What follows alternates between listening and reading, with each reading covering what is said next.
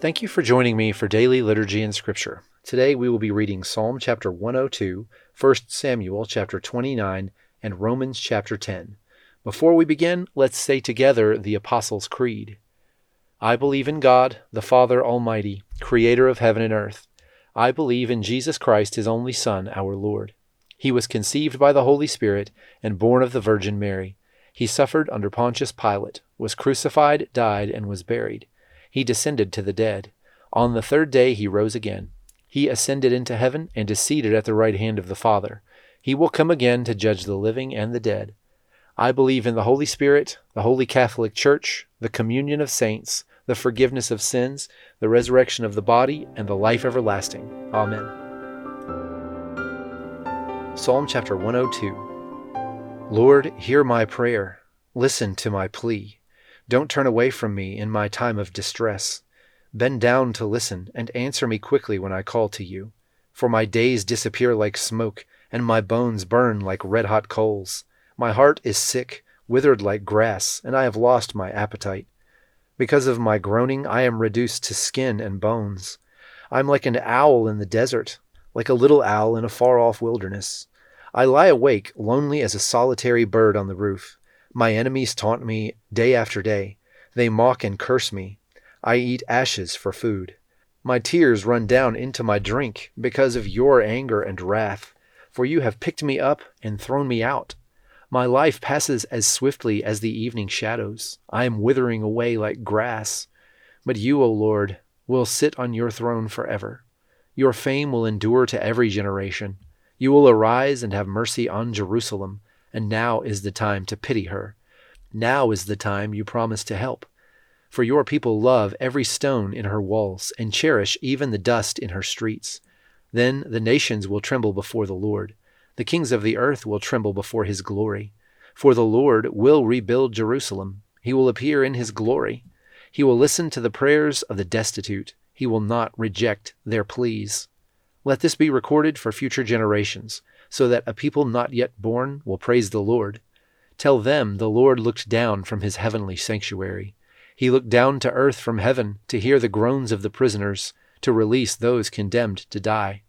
And so the Lord's fame will be celebrated in Zion, his praises in Jerusalem, when multitudes gather together and kingdoms come to worship the Lord.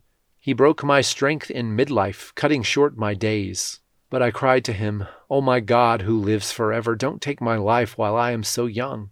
Long ago you laid the foundation of the earth and made the heavens with your hands. They will perish, but you remain forever. They will wear out like old clothing. You will change them like a garment and discard them. But you are always the same. You will live forever. The children of your people will live in security. Their children's children will thrive in your presence. 1 Samuel chapter 29. The entire Philistine army now mobilized at Aphek, and the Israelites camped at the spring in Jezreel. As the Philistine rulers were leading out their troops in groups of hundreds and thousands, David and his men marched at the rear with King Achish. But the Philistine commanders demanded, What are these Hebrews doing here? And Achish told them, This is David, the servant of King Saul of Israel. He's been here with me for years, and I've never found a single fault in him from the day he arrived until today. But the Philistine commanders were angry. Send him back to the town you've given him, they demanded. He can't go into battle with us. What if he turns against us in battle and becomes our adversary? Is there any better way for him to reconcile himself with his master than by handing our heads over to him? Isn't this the same David about whom the women of Israel sing in their dances, Saul has killed his thousands and David his ten thousands? So Achish finally summoned David and said to him, I swear by the Lord that you have been a trustworthy ally. I think you should go with me into battle, for I've never found a single flaw in you from the day you arrived until today.